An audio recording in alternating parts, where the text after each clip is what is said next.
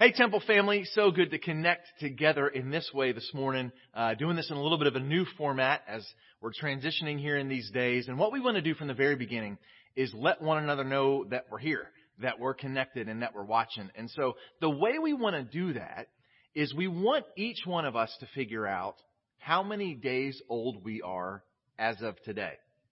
Now, there's a simple way to do that. If you just look beneath this video, there's a link uh, to a website that will open up in another window. You'll still be able to hear me. Um, that will help you figure that out. You just enter your date of birth and then click today, and then it'll auto-feed the number of days old you are. We want you to come back to this video and comment beneath this how many days that is. So figure that out. If you're old school and you want to like get on an abacus and do like three hundred sixty-five times the number of years I'm doing, then you can do that. Feel free to show off if you do it old school with a piece of paper or whatever. Uh, but the rest of us, let's just use the link and let it do the math for us. Uh, and I know what some of our parents are thinking. I have to do math on Sunday morning. I'm already figuring out how to do this remote learning with my kids, and I'm very sorry, but we will do the work for you if you just click that link.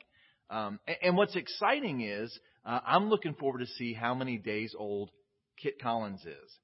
That's right, Temple family. Kit Collins has been watching our videos and following along from Kentucky. And uh, so he might break the internet with the number of days he posts on that comment here in just a couple minutes. I'm excited about that. And uh, here's the thing. I, I thought of this this week when Kit and I were communicating with each other. I know my mom is watching from Florida, right? She watches every week. So what that means now is between Kentucky and Jacksonville, Florida, we officially now have a national audience at Temple Baptist Church. That's how big of a deal we've become in the midst of all this, right? That's pretty awesome. So yay us.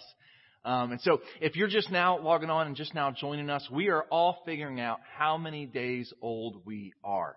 And uh, you can look at the first link underneath this video, and it'll help you do that. It'll open up a link Uh, that'll do the math for you to figure that out. We want you to comment beneath this video how many days old you are. And the good thing about all of this, especially this interactive way, is uh, finally Jonathan Galloway can be on Facebook while I'm preaching on purpose and like not be in trouble for it. Like, isn't that great, Jonathan? Congratulations. Uh, you finally get to be on Facebook and not get in trouble for it. It's pretty awesome. Um, so while you while you are figuring out how many days old you are and commenting that below, uh, I do want to say a special thank you before we jump into our talk this morning uh, to some of you who have sent in some really helpful, encouraging words in the midst of all this. Um, those of you who've said, hey, uh, we just think it's amazing that it took a global pandemic for you to preach shorter. Um, thank you for those encouraging words.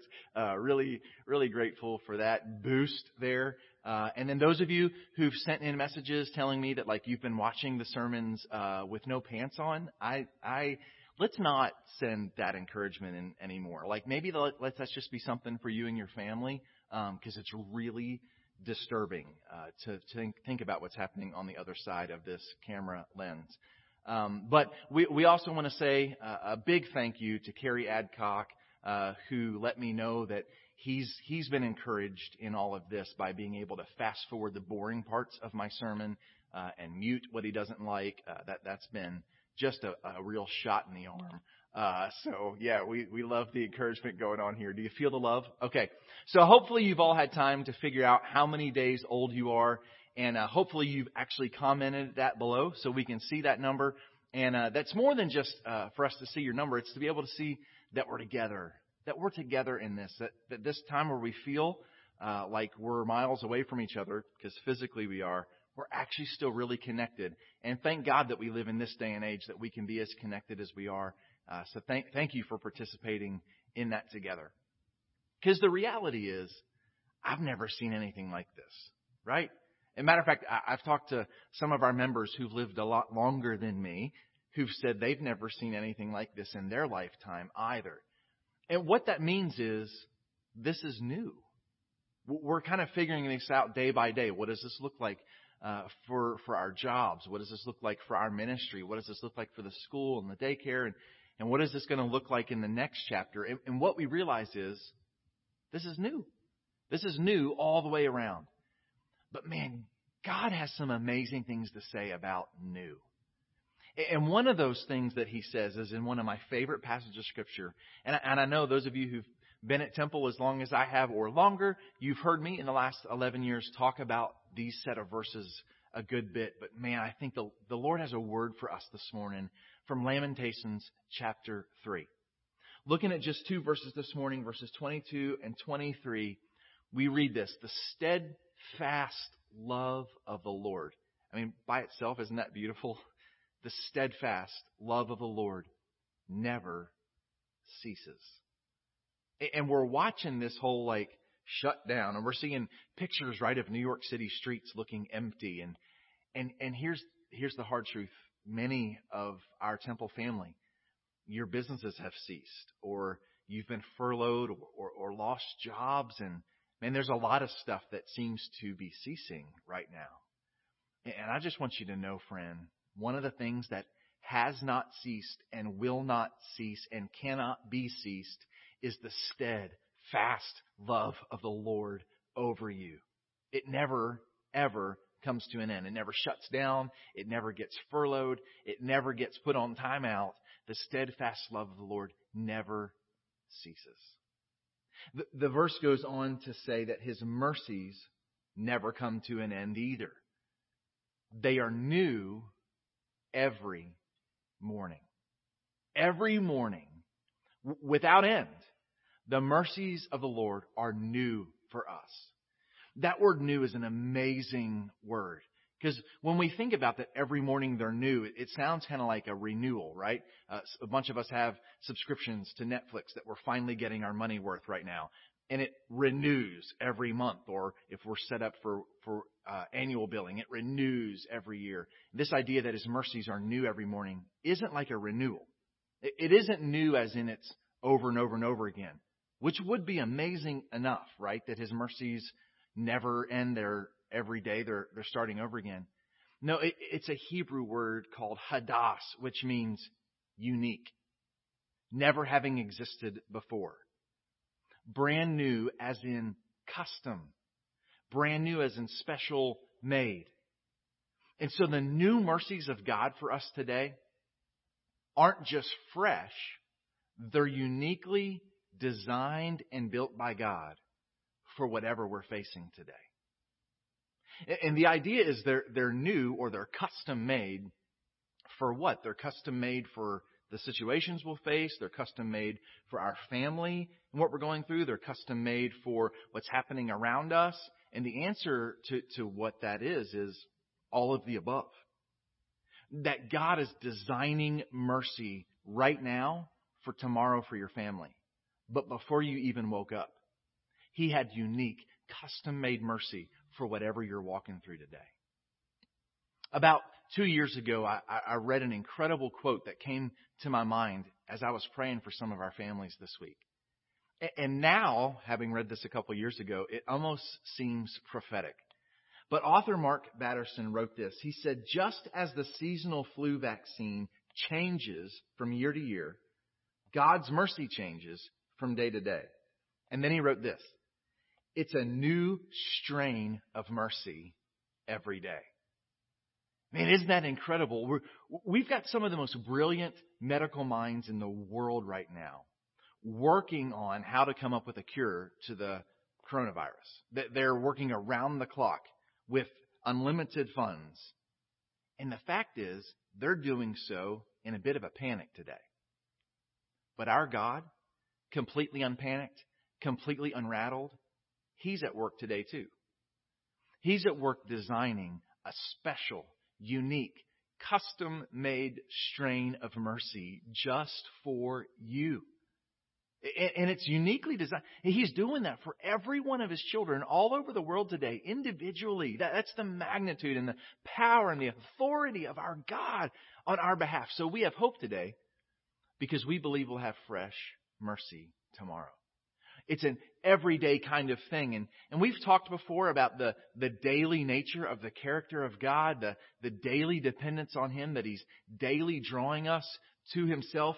In Psalm sixty-eight, verse nineteen, we read, "Blessed be our Lord, who daily bears us up." Every day He's, He's lifting us up. Paul, in his second letter to the Corinthians, talks about the fact that we're, we're not going to lose heart. Even though the outer self is wasting away, our inner self is being renewed day by day. In Matthew chapter six, Jesus teaches us how to pray, that we would ask for daily bread. And then there's this amazing verse later in that chapter, in, Mar- in Matthew chapter six, where Jesus says this: "Do not be anxious about tomorrow, for tomorrow will be anxious for itself. Sufficient for the day. Sufficient for the day is its own trouble." Maybe you've heard the phrase before, don't borrow from tomorrow's trouble. Don't borrow from tomorrow's trouble, because when we get up tomorrow, there'll be whatever trouble there is. And, and listen, for some of us, that's changing on a day-to-day basis. But the message of hope that's offered in Jesus is way more than that. Jesus is saying, don't borrow from tomorrow's mercy, because you'll have a fresh supply. You don't have to live on tomorrow's grace, and you don't have to live on yesterday's grace, because they're custom made every single day for you. So we call one another today to rest in the mercy that we have for today. And all of the unanswered questions about tomorrow and how long is this going to last and what's it going to look like? Listen, we, we don't have answers to those questions, but that's okay. We don't have that mercy yet either. But we think when that answer comes, there's going to be fresh mercy for whatever that answer looks like, because that's the faithfulness of our God, which is the rest of our text this morning. The end of verse number twenty-three, the, the writer goes from talking about the steadfast love of the Lord, from talking about the mercy of God, that it's new every morning, custom made. And then it's like in the middle of writing that, he just begins to praise God. And he cries out, "Great is your faithfulness." See, the fact is, whatever number of days old you are, if, if you figured that out at the beginning of this, and if you commented, if you haven't yet, you can do that when we're done. But that number doesn't just represent the number of days you've lived on planet Earth. That number represents the number of days that a holy, sovereign, all-powerful God has designed custom-made mercy available for you. And if he has done that for that many days, then I trust his faithfulness that tomorrow morning before the sun comes up, he's going to have custom mercy for tomorrow too. As we're gathering together in this moment today, I personally have lived for fifteen thousand six hundred twenty-nine days. And when I say that number, it makes me think maybe my boys are correct and I'm ancient. But it means more than just that I've lived fifteen thousand six hundred twenty-nine days. It means I've experienced fifteen thousand six hundred twenty-nine remembers, uh, remembrances, reminders that my God is faithful, that he's for me, that he's with me, that his mercy will meet me in my need. And if I've experienced that for fifteen thousand six hundred twenty-nine times already, I can trust it for tomorrow. Let me close with this story that I've shared before. I, I was at a funeral a couple years ago and, and heard a pastor share the story of how he came to faith as a teenager. He was led to Jesus by a, a friend in high school who was on fire for the Lord and and could, wouldn't stop talking to him about Jesus. And, and after this pastor gave his life to Christ as a teenage boy, he was discipled by his best friend's mom. Fast forward to their adult years, these two best friends from high school are grown up, and this pastor's best friend's mom, who had discipled him, began to battle cancer. The battle was long and drawn out and, and rounds of, of chemotherapy, and after this long process, she ended up passing away. After her funeral, this pastor said, "My best friend from high school brought me his mom's journals and said, I think she would want you to have her prayer journals." And and like a holy gift, he began to read through them, this woman who had mentored him in his faith. And as he got closer to her battle with cancer, he began to see her end every day with the same phrase: "I can't wait until midnight." He would read again the next day, I, I can't wait until midnight. And there were days where she was just crying out to God, and then she would end with, "I can't wait until midnight." And some days, as her battle was getting harder and harder with cancer, there were days that the only thing she wrote in her prayer journal that day was the phrase, "I can't wait until midnight." Towards the end, he said there were some days where there was only one word written for that date. It was the word midnight. And finally, this pastor said, I called my friend from high school and said, what is this phrase about? I don't understand why she keeps saying this. And this was his answer.